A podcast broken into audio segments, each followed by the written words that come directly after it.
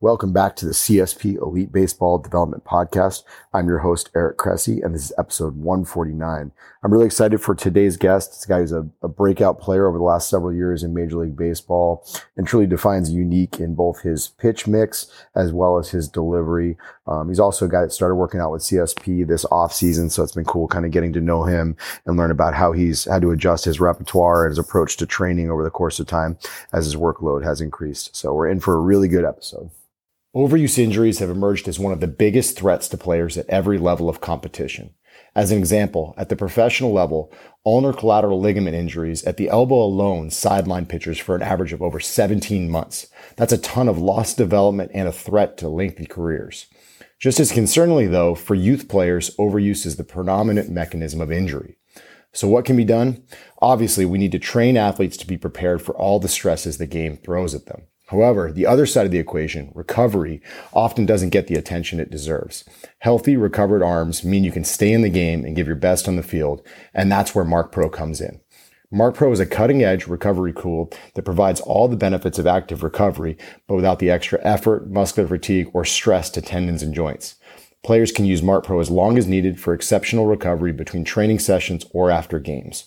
We'll often send Marc Pro units back with athletes to their hotels or even have them use them on team flights. Both easy to use and portable, Marc Pro is a powerful tool that allows recovery anywhere, anytime. Use it while relaxing at home, on the road, or during tournaments. On a personal note, I was originally a naysayer when it came to Marc Pro. However, longtime Cressey Sports performance athlete Corey Kluber turned me onto it. He adopted Marc Pro into his post-pitching recovery approach, and it was an integral part of him going out and throwing 200 innings year after year. This led me to experiment with it myself and with more of our athletes, and the feedback was consistently outstanding. Now, just a few years later, you'll see it in every major league organization as part of the routines of some of the most accomplished baseball players on the planet. If you're looking for the same results enjoyed by these athletes, visit marcpro.com and use the coupon code Cressey at checkout for an exclusive discount. Again, that's marcpro.com, M-A-R-C-P-R-O.com, and use the coupon code Cressey, C-R-E-S-S-E-Y at checkout for an exclusive discount. Today's guest is a right-handed pitcher who was raised in Missouri and drafted by the Milwaukee Brewers in the second round of the 2013 MLB draft. A 2017 Tommy John surgery temporarily paused his ascent through the minor leagues, but he was selected to participate in the All-Star Futures game in 2019. Shortly thereafter, he made his MLB debut. He was named National League Reliever of the Month for September of 2020 as he gave up no runs and only four hits in 13 innings while striking out 24. At the end of 2020, he received the National League Reliever of the Year award thanks to a season where he put up a .33 ERA and allowed only 18 hits in 27 innings with 53 strikeouts. He was also named National League Rookie of the Year. In August 2021, he was again named National League Reliever of the Month, and by the end of 2022, he'd taken over Milwaukee's closer role. At the time of this recording, over 158 MLB appearances, he struck out 250 hitters against only 72 walks and a 2.03 ERA. He also has 18 career saves and will pitch for Team USA in the 2023 World Baseball Classic. Please welcome to the show, Devin Williams. All right, Devin, welcome to the show. Um, I'm really excited to have you because I, I, think you actually got a really cool story and it's been, been fun working with you this offseason and, and learn a little bit about, more about what makes you tick. So let's dig right in. Sure. Let's do it. So talk to me about, we always start with this with guys. I think it's such an important message because uh, we have a lot of parents and kids and coaches that listen to this is, you know, talk about your early sports career. I, I remember you telling me that you had a, a pretty good soccer background and that always intrigues me because I feel like soccer players they develop a lot of dexterity, a lot of change of direction, you know, and, and it, it, seems to serve them well later. So you were a multi-sport athlete. Was it just soccer? Was it just baseball? Talk to me about it. Um, yeah, honestly, I started playing. I think soccer was first, and then baseball. Then I kind of dipped into like ice hockey and roller hockey, um, basketball, football. I really I did it all, but I uh, stuck with baseball or soccer up until my sophomore year, and then I, you know, started to focus more on baseball after that. But um, yeah, I played my whole my whole life. Now you were you were cold weather climate. I mean, St. Louis is is is not like a particularly warm weather scenario. Like, was it actually like delineated seasons where you had like soccer, basketball, baseball, where they were broken out, or did they kind of blend together? Yeah, no, we'd have you know soccer in the fall, and then kind of transition to basketball or you know hockey younger in my life, um, and then baseball in the spring, spring and summer. So you know, it was kind of that's how you knew what time of year it was by which sport I was playing. Did it pretty much regulate your innings on the baseball side of things? Like you, you obviously played in the spring, and I'm guessing the first couple weeks were shoveling snow off the field. But um, like, did it regulate your innings in the the spring into the summer so that you really couldn't get overused? Yeah, um, I mean, I would say so, but I mean, at the same time, I really I didn't start pitching until um, probably like 12, 13. So I didn't really get a lot of early, you know, wear and tear on my arm. Um, I didn't really focus primarily on that until sophomore year. So I uh, was pretty fresh up until then. Do you, um, when you look back on it, uh, like, and you you played a position, I assume, all the way through as well on top of pitching. It wasn't just pitching only. Yeah, I played shortstop or uh, center field when I wasn't pitching. So be as athletic as you can. Um, obviously, you were drafted out of high school, and and I think you know, it's always like a, a good discussion. Like in, in general, obviously high school draft picks don't work out nearly as well as, you know, as college, if you look at the big picture. Um, but you obviously did. And it, it, took some time. Like there was a Tommy John surgery along the way, which we'll talk about. But, you know, describe yourself. Like what, what was the scouting report on, on you as a senior in high school? Um, probably, you know, very athletic, uh, lanky, lots to, uh, build upon. You know, I was like 165 pounds coming out of high school, mm-hmm. so I had to you know do a lot of work in the weight room. Um, you see that, but uh, yeah, I mean that was that was probably it. You know, athletic, um, loose, whippy arm. Mm-hmm. Um, you know, just a good overall athlete. Now you you're a guy that, that gets way down the mound. Like extension is is one of the things that's kind of the calling card of your delivery. Was that you in high school? Like, was it always like super up tempo, get aggressive on the mound, or was that something that kind of evolved over the course of time? Yeah, I mean, that was something that's always been preached to me um, from like a young age. My grandpa was always very, you know, um, on me about using my legs and not just mm-hmm. being like upper half oriented. So I think it kind of stemmed from that. Um, and it's just kind of, you know, transformed over the years when you when you like look back at your initial couple years of of minor league baseball, like were there key competencies that you maybe picked up, even if you didn't realize you were picking them up in in that time? Like, what was the the biggest difference maker for say from say you know 18 to 22, and where you weren't getting that college experience, but you were still growing in different ways? Um, competencies in as in what do you mean? I mean, it just in general, like, was it, was it for you, was it a mechanical thing? Was it, like you said, a strength conditioning thing? Was it just understanding like the routine, the professionalism, like what goes with actually doing this for a job instead of as a, you know, as an athletic hobby? Yeah. I mean, I think it was, you know, honestly, a lot of those, um, learning, learning what I needed to do in the weight room, um, you know, getting a routine and figuring out what I need to do every day to, you know, perform at my best. And, uh, you know, just figuring out my body as a whole, you know, and what works for me because everyone everyone's different. That's why we we do the testing. You know, um. I'm a I'm a different type of athlete than than a lot of guys you see on the mound. So you know, it's just kind of figuring out what works for you. Absolutely. Um, you know, like obviously you're a couple years in. Um, I think you're drafted in 13, and then your, your Tommy John surgery was 2016, 17, kind of in that timeline. Was it was it something that gradually built? Was it you know, one pitch it went. How did that all come about?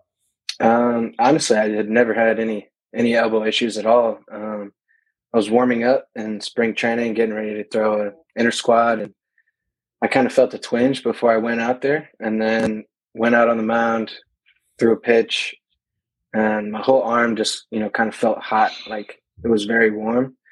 And then the next pitch, I stupidly threw another pitch, and I felt it pop. So I knew right there that it was done. I, I would have to have surgery. Yeah. So you obviously missed that season, and I'm sure you know a chunk of the next one.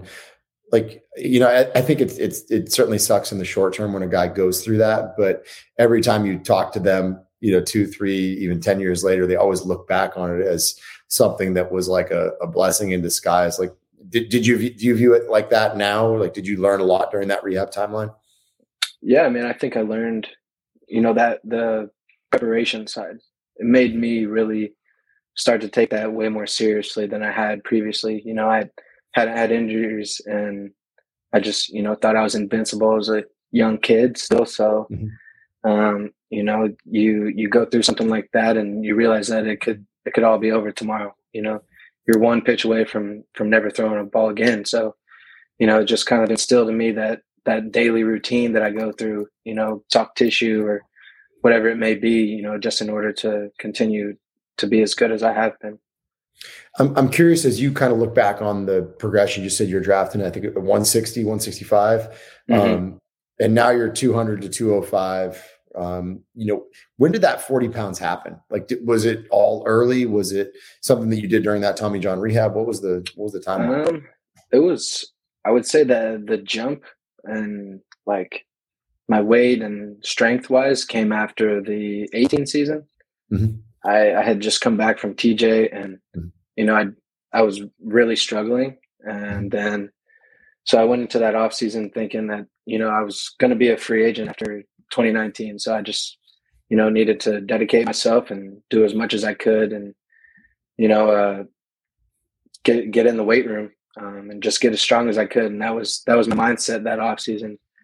Um, and then I came back in 19, and they moved me to the bullpen. Um, and I think those shorter outings allowed me to max out, you know, um, instead of kind of conserving my energy. And that's where I took that big velo jump as well. Yeah. I mean, it was like three and a half ticks, both average and peak.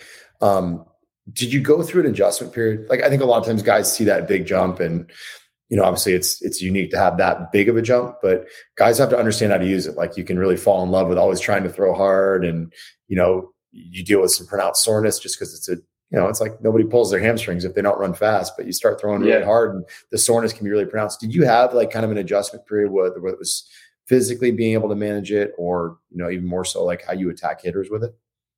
Um, to be honest, and, and the way that I felt, I really didn't notice anything. You know, I. I think I was just, my body was in tune at that point and, you know, just in peak performance. So I really didn't notice anything soreness wise, but, um, I mean, yeah, at that point it was I just want to see if I can throw this by by this guy. Yeah. You know, you kind of fall in love with it, like you said. Yeah. Which was, you know, honestly what got me to the big leagues. And then trying to do that at the big league level didn't work out that well. I had like a, a four ERA in my first stint in 19. And then coming back in 20, it was almost the exact opposite where they had me throwing my off speed all the time and surprising guys with fastballs, you know? it's we, we joke I, probably said this 50 times over the course of this podcast it's easier to make a fast guy strong than it is to make a strong guy fast. Um, you know we, we do you know kind of proteus tests with like force profiling with guys and obviously force plates are, are big in the game as well. Like do you feel like you were always that that springy guy like very very reactive at like a young age and really it was almost just like a matter of time until you put the right strength in the right places and it just allowed you to leverage a lot of that elasticity just a little bit better? Yeah, I definitely think so. I mean, uh, we did the testing earlier this year, and like, I mean, you confirmed it for me. But I always felt like I was, you know, more of just like a fast twitch athlete, not necessarily the strongest guy, but extremely fast twitch, and you know, I think that played a big role. Absolutely. Um, so you know, do you think there are other factors? Like, did the did the velocity jump not just because of the pen and working out? Like, did it actually fundamentally change your delivery? You know, because we hear about some guys that they get stronger, they get more athletic in various ways, they create better, I guess, stability in certain positions. Did it feel like you were able to do things differently in your delivery, or was it just putting like the raw materials in place for a delivery that was kind of ready made already? Yeah, I mean, before that, I had I hadn't made any changes. Um, mm-hmm. If anything, maybe I added some more long toss um, mm-hmm. going into that year, like in preparation. But overall, I, I think my delivery stayed pretty much the same. That's awesome. All right, so it would not be a Devin Williams podcast without talking about changeups. You and you probably get sick of talking about them, right? Um, no, I mean, I, I, already know that's what everyone wants to talk about. So I don't, I I don't like really blame you. if if my changeup was that good, I'd want to talk about it all the time. But um, you know, I think it's a probably a more interesting discussion is you always had one, but it, it, went from kind of an average changeup, you know, early in your minor league career to you know, arguably like the best in the game over a matter of a couple of years. Do you think a huge part of it was just that it became more separated when when the velo jumped? Or i mean obviously it's, it's unique in a lot of different ways. What was it that that took your change up from what it was when you were drafted to, to what it is now? Um i mean personally i thought it was i always thought that it was really good. And mm-hmm. then um you know it's kind of you have to use it differently as a starter than i use it now. Yeah. But i think it was more you know just finding the right time to use it, especially out of the pen. You know, if I get to two strikes on a guy and he hasn't seen it, um, I mean, I'll, I'll, take those odds every every time. Mm-hmm. But um, I, am blanking. no, it's all right. Um, you know, what are the, what are the things that go through your mind? Like, are there certain cues? Like I've heard, you know, Max Scherzer talk about like putting the handcuffs on somebody, like driving really, really aggressive pronation with his like are there certain like cues that you use, whether it's analogies or like an external focus that you use when you throw the change up, um, you know, that, that, differentiates it from the rest of your arsenal? Um, I mean, at this point, it's just kind of second nature to me. Yeah. But um, you know, we all go through, you know, little instances where you kind of lose it, and the way that I get myself back on track is just you know, I hold a circle change, so just over here like this, I just focus on throwing the circle like at the ground, mm-hmm. getting out in front of it. That way, I'm not falling off and you know letting it fly out, um, mm-hmm. and you know keeping that on the plate instead of you know a competitive pitch that ends up in the mm-hmm. other batter's box. Do you play catch with it a ton? Uh, I'm always curious about guys with that, or is it something that you just bust out on the mound? Yeah, I mean it's like a big field pitch for me, so I like yeah. to throw it at 100 feet 120 feet i can you know just kind of flipping it you know feeling it out. And then i'll kind of turn it more into the changeup that you see on the mound like the closer i get to my partner um, mm-hmm. kind of pulling down like you do with the fastball. Mm-hmm. um, but yeah that's that's um, a big thing for me. I do that daily do you do you find that there are guys that try to emulate it and don't have a prayer of doing so? I feel like it's you know it's it's unique in the sense that it's a high spin changeup. Um, like how many guys have actually tried to learn it? Has anybody ever come close? Um, I mean, Suter Suter tried to learn a few years ago over the it was the 2020 season, but mm-hmm. it didn't work out for him because he just he naturally cuts everything, so he's mm-hmm. he's just not a pronator. Um, but I can't really think of anyone other than that. Yeah, I mean it's just fascinating because it's it's probably the only changeup in baseball history that spins at a higher rate than the than the fastball you throw it. It really is like a, a left-handed slider, right? Yeah. Um. So, like w- when there are times that you lose it, what's what's the play to get it back? Um. Because you know we we had Jake Fishman actually who who developed like a new slider, and um he was on four or five episodes ago, and I thought one of the things that was fascinating. He's like everyone wants to develop a new pitch, and that's all well and good. It's really easy when it's in a controlled environment in the off season it's totally different altogether when you're like pitching in a big league bullpen and maybe you're not as regular as you, you would. You're saving your bullets for when it matters. And all of a sudden you realize you haven't thrown it off a mound for three or four days and you, you start to lose it. So how to maintain a pitch is important. Is there like a go-to when you actually, you know, in your pregame throwing, um, in your mound work before you actually enter a game where you have to have a certain amount of feel for it? Yeah. I mean, um, I mean, when you lose it, like I, like I said, I just, you know, have to remind myself that I need to get to the front of the baseball because mm-hmm. when I lose it, I start to get inside of it, and then it's mm-hmm. it's running away, and it's just not even competitive from the time it leaves my hand. So that's mm-hmm. that's really my focus. Um, mm-hmm. and in terms of you know staying ready, uh, like you haven't been on the mound in three or four days, I I throw flat grounds pretty much every day. So really? you know, I just like to feel out my pitches, like maybe two fastballs, two changeups, and 2 mm-hmm. cutters. Like if you need to keep it really light, but I like to do that every day. That's awesome. Um, you know, you, you talked about 2019 kind of being a little bit of a struggle for you and you first went up and, and learning the lessons. And 2020 was, you know, your, your breakout year. I think you gave up like one earned run all year in a, in a shortened season. Um, you know, to some degree it was, was it a blessing in disguise that, you know, you, you had that higher workload and, and success in a shortened season where it gave you kind of a chance to learn what it, it took to pitch out of a big league bullpen without you know absolutely being destroyed after 162 yeah i mean i think it was a um, good first experience you know making the team out of summer camp or whatever it was. But uh, you know just kind of getting my feet wet and then it turned into you know I had a pretty big role on the team, so that was that was a good experience. You know, learning from Hader and Phelps that we had there at that time, but like just learning from those guys how to manage your your daily throwing. You know, because um, in the minor leagues, I would throw two innings. They still had me stretched out a little bit longer. Mm-hmm. I'd throw two, maybe three innings sometimes, and have three or four days off before I pitched again. So that was, you know, kind of foreign to me. And I mean, I had really only been in the bullpen for a year at that point. So I was still just, you know, soaking everything up and taking in as much information as I could. Learn how to go back to back. Was that was that a challenge for you? Because I feel like that's the thing when I see guys switch from starting to relieving that they always seem to struggle with the most.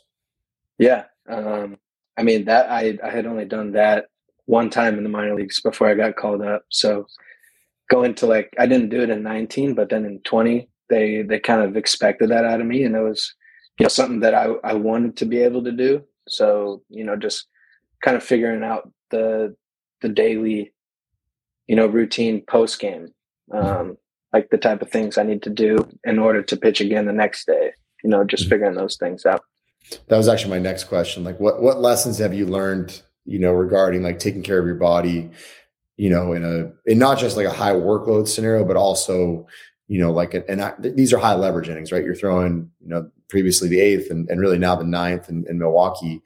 What were the lessons that those guys imparted to you? And then what are, you know, what are the ones that you've learned on your own? You know, really, I think it's just to trust, trust my stuff. I think mm-hmm. that's, you know, one of the biggest lessons anyone can learn as a pitcher is just to trust what you do, you know, regardless of who's in the box or, you know, if you're in AAA or the big leagues, like you do it, you're good at, you know, you yeah. can't just, um, start throwing a Corbin Burnes cutter because that's what works. You know, we don't all have that. So um, I think that's that was the biggest thing for me to just continue to trust in myself and, and what I bring to the table. Mm-hmm. What are, what are your go-tos post game? Say you throw on a Thursday night, you know you're probably going to have to throw, you know, Friday as well. Like post game, what are the what are the key entities? Obviously, there's nutrition, there's hydration, but do you have particular like recovery approaches that you really like to use? Um, sometimes I'll BFR or you know Marc Pro. I'm definitely doing one or the other. Um, mm-hmm. you know, you don't need to do both, but I'll definitely do one of them. Um, depending, like if I have this is the second time this week that I might have to go back to back, then I'll BFR mm-hmm. um, to just try and get a little bit more recovery. But typically, if it's just one or the first time I had thrown that week, I would just Marc Pro. Yeah, so but all for like two but, hours. yeah, but all active. I mean, that's the name of the game. It's not just like a bunch of you know throwing an ice pack and being passive. You're trying to actually move. Yeah, yeah. You know, we I like that. Mix in a pool workout or something maybe the next day to get your body kind of kick started again, ready to go that night. Um, one other one that I was like particularly curious about is, you know, you're a guy that throws with a ton of extension. And we even had some some interesting conversations about how like you've you've played around with your delivery with like different out amounts of extension. Um, you know, was this something that you ever actively like tried to create? Was it was it something that you know maybe just happened secondarily to to being really athletic in your delivery, or was it you know did you grasp at a young age that you know basically being on top of hitters quickly you know could sometimes create a really good competitive advantage for you? Yeah, I really I didn't lean into it until this past season. Um, yeah I kind of noticed in 21 that I was starting to get further and further out, like 7 1, 7 2. And then this year, it was, it just kind of happened that I was, you know, getting out to 7 5, 7 6, things like that. And, you know, it just kind of fixed my direction towards the plate and made my command better. So then I just, you know, kind of ran with it. And then after that, I started getting even more extension, which, I mean, I'm sure at some point it's it's not necessarily a good thing, but kind of finding that sweet spot in there. Um, but yeah, just you know, kind of leaned into that this year. I, I figure that well, the results are saying that you know the more extension that I get, the more ride my fastball gets, and the more swing and miss it is, regardless of whatever velo it is. You know, mm-hmm. I kind of had a velocity dip with it, but it it was playing better than it ever had in the past.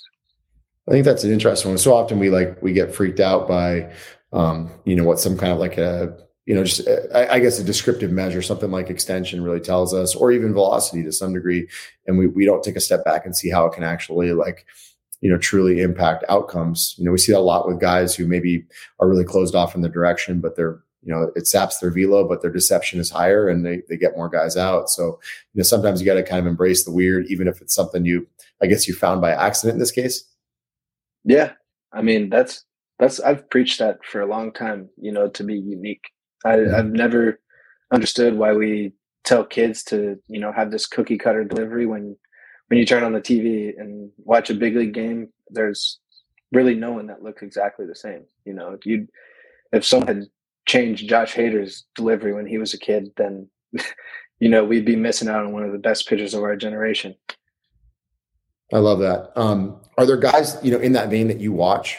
Like, do you do you pay attention? I mean, like Logan Gilbert, right, is a guy that gets way down the mound. There's, you know, there are a few guys out there that that really create that kind of extension. Is it something you actually try to create, or or try to actually emulate in any way, or you know, in the way that um, they pitch or the way they attack it? Yeah, I would say at this point, like it's it's something that I focus on. You know, I mm-hmm. I look at it in between games and what was my fastball or my extension on this fastball, and same with the changeup. Um, in terms of watching people, it's kind of I've learned to you know um, I've picked little things up from Freddie Peralta, who's on our team. He's on the Brewers, and uh, he's a big extension guy as well. I mean, I'm a little bit longer than him, but if you watch him he'll throw a fastball at 90 miles an hour and the next one's 96 like it, it doesn't really make sense but the the thing that stays the same is his extension he's at about seven feet i think you know on on all of his pitches and you can just see how it plays with the fastball um, I think that's a really interesting. One. You know, maybe we we actually kind of I guess transition to like a bigger picture question. Like I actually asked uh, Pete Strzelecki this a couple weeks ago. I'm, I'm really curious to see your take on it because you have a few more years. Is what do you think the casual fan doesn't really appreciate about like Major League Baseball bullpen pitchers? Like, do you think they have any uh, you know appreciation for just the crazy amount of workload that it takes and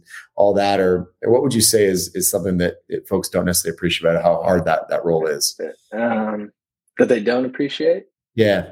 Um, I would say you know the amount of times a year a guy is asked to throw or he might not necessarily get in the game or you know but he's warming up so he's mm-hmm. he's throwing with high intent you know um, getting ready to come in but it just didn't happen that day so at the end of the year you might have i don't know 90 90 times where you warmed up but you actually only pitched 70 times and i think people probably don't pay attention to that um, you know the the difficulty it takes to be locked in from the mm-hmm. second you come into a game you can't really work into it the way that a starter gets to you mm-hmm. know they might have a rough first inning give up two or three runs but then you can kind of bounce back and go six seven innings and keep your team in the ball game and you you did your job that day mm-hmm. um, you know i come in in the ninth inning and i don't have it that day